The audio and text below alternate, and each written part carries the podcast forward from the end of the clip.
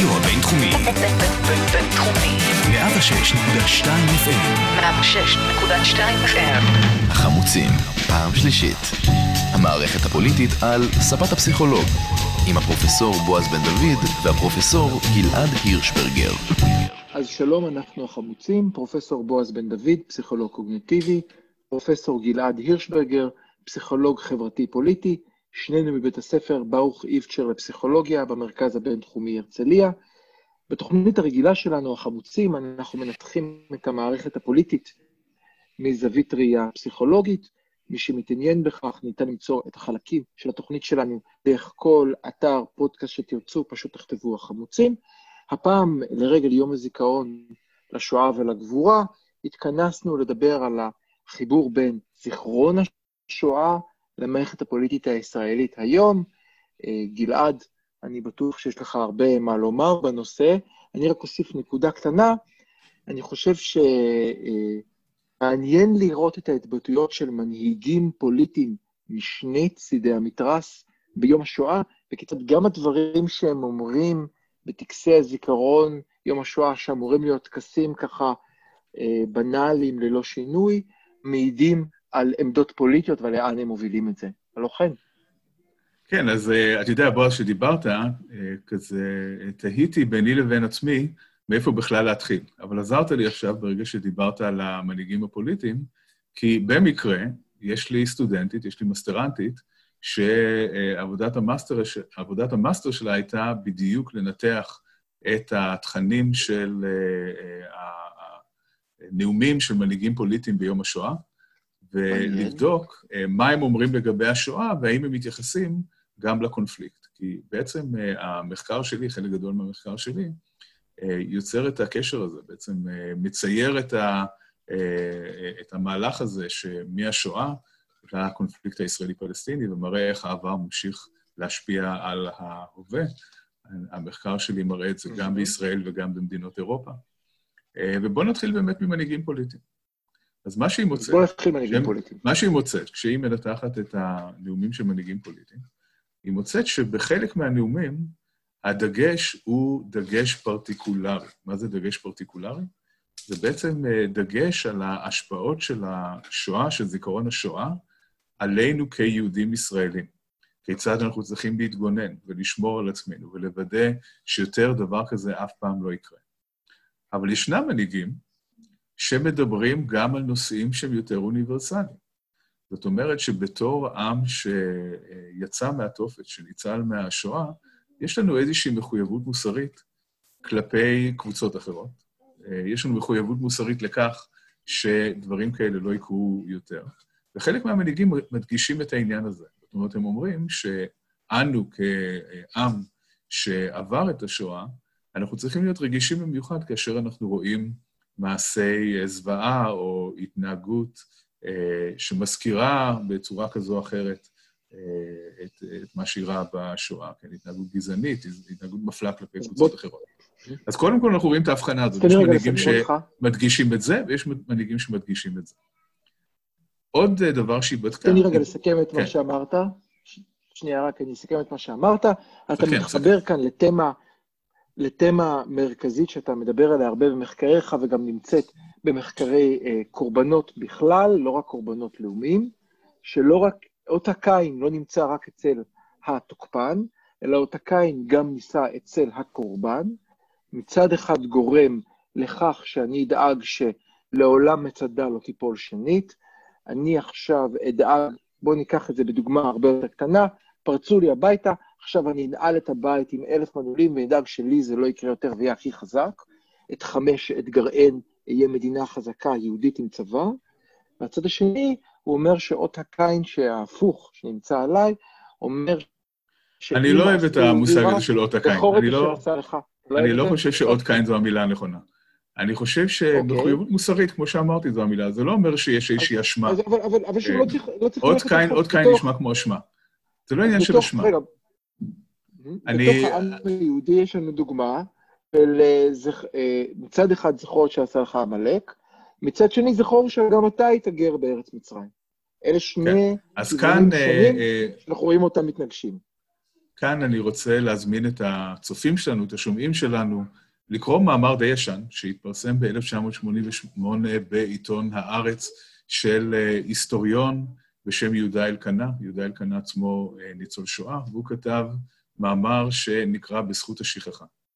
מאמר מאוד פרובוקטיבי, שבו הוא אומר, זיכרון השואה בעצם פוגע בנו, ועדיף שבכלל אה, נפסיק לשלוח את הילדים שלנו ליד ושם ולמחנות ההשמדה, זה רק עושה נזק. אז בלי כרגע להיכנס לפולמוס סביב העניין הזה, אני חושב שיש נקודה אחת שהוא מעלה שהיא מרכזית במחקר מאז, וזה באמת האם אנחנו צריכים לדאוג ששואה לא תקרה שנית, או ששואה לא תקרה לנו שנית. כן? הוא מדגיש את ההבדל הזה, וזה בעצם ההבדל בין אוניברסלי ופרטיקולרי. רצית דוגמאות לא מתחום השואה? קח את הנושא של מיטו. האם אישה שתקפו אותה, שהטרידו אותה, צריכה לדאוג לכך שלא יטרידו אותה יותר? או האם היא צריכה להצטרף לתנועה שאומרת, אנחנו לא מוכנות שדבר כזה יקרה לאף אחד יותר. רגע, סליחה, סליחה, אבל כאן אני אמשיך את המטאפורה שלך לנקודה חשובה. אם תלכי להעיד במשטרה, את פוגעת בעצמך, כי את מסתכנת, מצד שני, את דואגת שאותו תוקף לא יתקוף אחרות. אם לא תלכי להעיד במשטרה, את אולי שומרת על עצמך ומוסיפה עוד מנעול לדלת, אבל את לא עוזרת לאחרות במצוקה. כך שהלצאת החוצה ולדאוג שלא תהיה גזענות בעולם, נניח, אותו מסר שאני רואה, אני חושב, הרבה בקרב יהודי אמריקה, יש לו מחיר עבורנו, כי הוא דורש מאיתנו התנהגות קשה. כן, אני לא, שוב, אני לא, לא מתחבר לגמרי לדימויים שלך היום, אני לא יודע לגבי העניין של אה, משטרה. אני חושב שהתגובה הטיפוסית בישראל לשואה היא כמובן התגובה הפרטיקולרית, שאומרת, אה, כולם נגדנו, כולם שונאים אותנו. אם הם, אם הם רק היו יכולים, היו משמידים אותנו. אסור לנו לסמוך על אף אחד, גם לא על החברים שלנו. לכן אנחנו צריכים להגן על עצמנו, להיות חמושים עד השיניים, אה, ולדאוג לכך שלעולם לא נצטרך יותר אה, לקוות ולהתחנן לגויים שיצילו אותנו, אנחנו נוכל לעמוד ולהגן על עצמנו ולקיים את החיים שלנו ואת העצמאות שלנו. אז מצד אחד, המסר הפרטיקולרי הזה, אי אפשר להתווכח איתו. כמובן שזה מוכרחה להיות אחד הלקחים מהשואה, אבל, אה, אבל השאלה אם יש גם מסר אוניברסלי. והרבה אנשים mm-hmm. מאוד מתנגדים למסר האוניברסלי הזה. אה, ההיסטוריון? יהודה. למה התנגדות? מתנגדים כי הם מרגישים שזה מבטל את המשמעות של השואה, ויוצר דמיון mm-hmm. כביכול בין השואה לבין דברים אחרים. זאת אומרת, אם אנחנו באים ואומרים, אה, בתור עם שעבר שואה, אנחנו צריכים גם להיות רגישים לטבח שקורה באפריקה, או לגזענות שקורית במקום כזה או אחר, אה, אז מה שמשתמע מכך זה שיש איזשהו דמיון בין הדברים. והאנשים שמחזיקים בעמדה הפרטיקולרית יותר אומרים, השואה זה פלנטה אחרת. אירוע ייחודי. שקצטיק אמר, ו, אה, ואי אפשר להשוות אותה לשום דבר אחר. על כך עונה ההיסטוריון יהודה באואר, שאם השואה באמת הייתה אירוע שלא ניתן להשוות אותו לאף דבר אחר, ולא היה ולא יהיה כמותו, אז לא היה טעם, לא הייתה סיבה ללמד אותו בניו יורק, בקטמנדו, בבואנוס איירס, mm. כן, בכל המקומות השונים בעולם, שבהם אנחנו יודעים שכן מלמדים על השואה, אה, לא בגלל שמעניין אותם הלקח הפרטיקולרי היהודי, אלא כי יש כאן לקח mm-hmm. אנושי מאוד חשוב, שדברים כאלה יכולים לקרות. כן?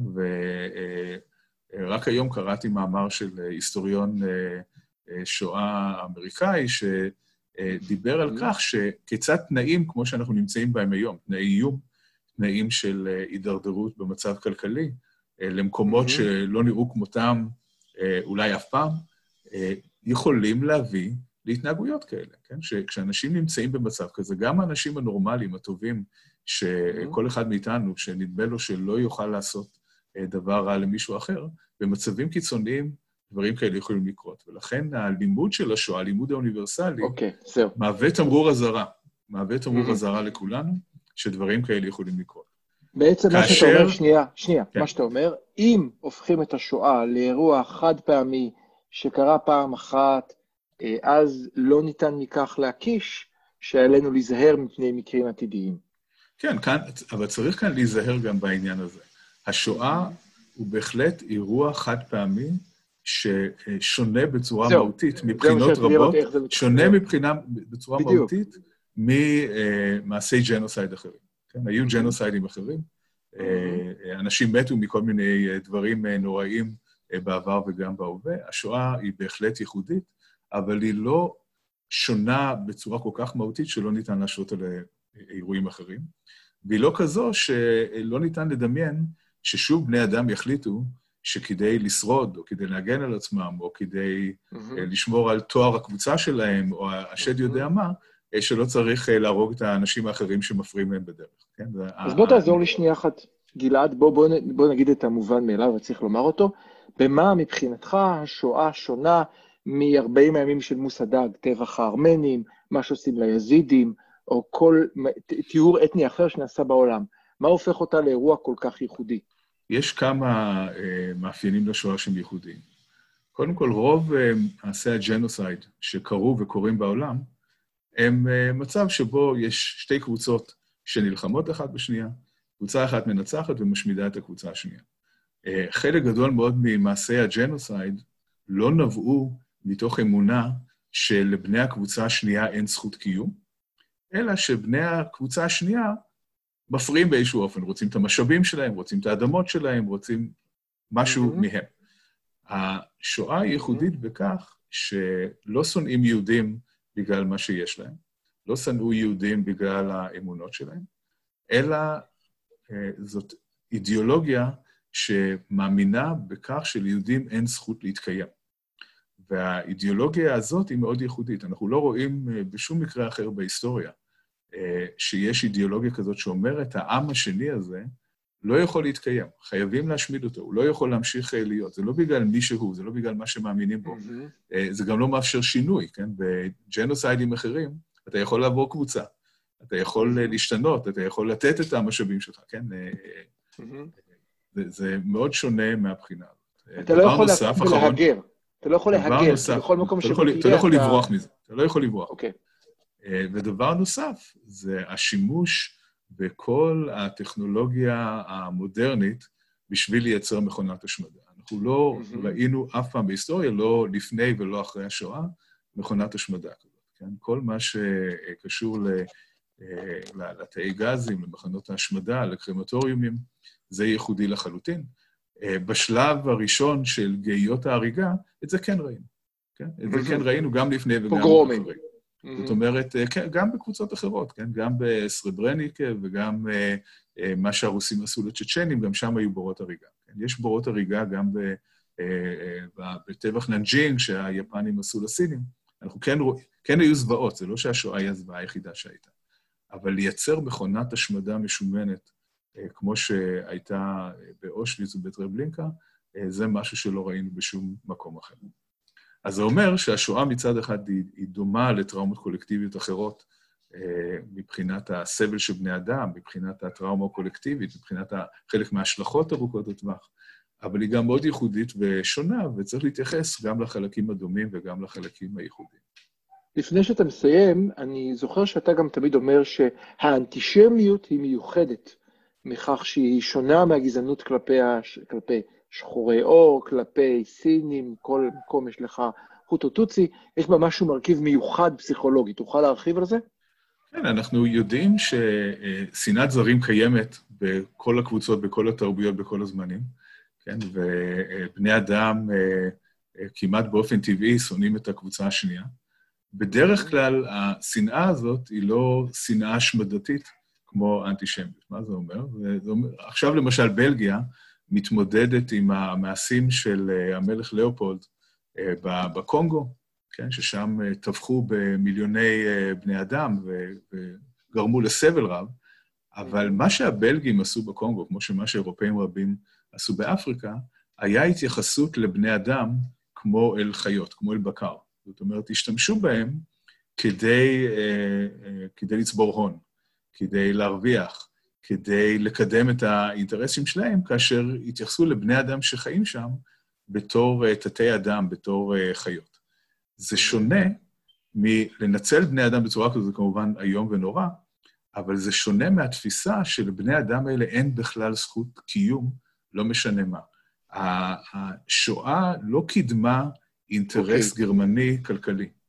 אפילו אפשר להגיד להפך, לקראת סוף המלחמה, הרצון להשמיד, אם ניקח את יהודי הונגריה בתור דוגמה, הרצון להשמיד את יהודי הונגריה אולי אפילו פגע במאמץ המלחמתי בשעה שבעלות הברית התקדמו לעבר אה, גרמניה, כן? אבל עדיין היה להם כל כך דחוף להשמיד את כל יהודי אירופה, שהם היו מוכנים אה, להשקיע משאבים בדבר הזה שלא אה, נשא שום רווח, לא היה שום רווח בצידו, אלא רק מימש את האידיאולוגיה הזאת שהקבוצה הזאת, היהודית, אין לה זכות קיום. אני חייב לשאול אותך, כי אנחנו מנהלים את הדיון הזה כבר הרבה פעמים, לא רק כאן. מה עשה אותנו כל כך מיוחדים, שהפך אותנו לכאלה שאין להם אפילו זכות קיום ולא יכולים להיות עבדים טובים שסוחבים? מה, מה קרה שבכל הגזענויות זה... בעולם, רק עלינו נפלה אותה קללה של גזענות כה מיוחדת כמו האנטישמיות? כן. אה, זו, זה דיון אה, מאוד ארוך, שיש דעות רבות אה, לגביו, ומאוד קשה לענות על השאלה הזאת, כי מה שאנחנו יודעים זה שאחד המאפיינים של אנטישמיות, לעומת שנאה של קבוצות אחרות, בדרך כלל כששונאים קבוצה אחרת, תופסים אותה כנחותה מבחינה אינטלקטואלית נכון. לאותה קבוצה של, נכון. של, התוק, של התוקפים. אצל יהודים זה הפוך. שנאת יהודים היא הפוכה, תופסים אותנו כיותר מדי חכמים, כיותר מדי uh, תככנים, כאלה שמושכים uh, בחוטים מאחורי הקלעים. עד היום, כשמנתחים אנטישמיות בעולם, uh, יש בעצם כמה סוגים שונים של אנטישמיות. יש אנטישמיות קלאסית, היהודים הרגו את ישו. אנטישמיות שניונית, היהודים מנצלים את השואה כדי לצבור רווחים. והאנטישמיות החזקה ביותר היא אנטישמיות קונספירטיבית. שאומרת, היהודים מנהלים את הכלכלה, מנהלים את הפוליטיקה, מושכים אה, מאחורי החוטי, החוטים כן. מאחורי הקלעים, אה, ג'ורג' סורוס, כן, גם בישראל אה, שומעים לפעמים ביטויים אנטישמיים מהסוג הזה. התפיסה הזו שיש קונספירציה, היא אחד המאפיינים החזקים ביותר של האנטישמיות, וכשאתה מרגיש שיש איזשהו כוח שהוא חזק ממך וחכם ממך, שמצליח ככה לעשות מניפולציות על כל העולם, הרצון לפגוע בו פיזית כמובן אה, עולה בצורה משמעותית.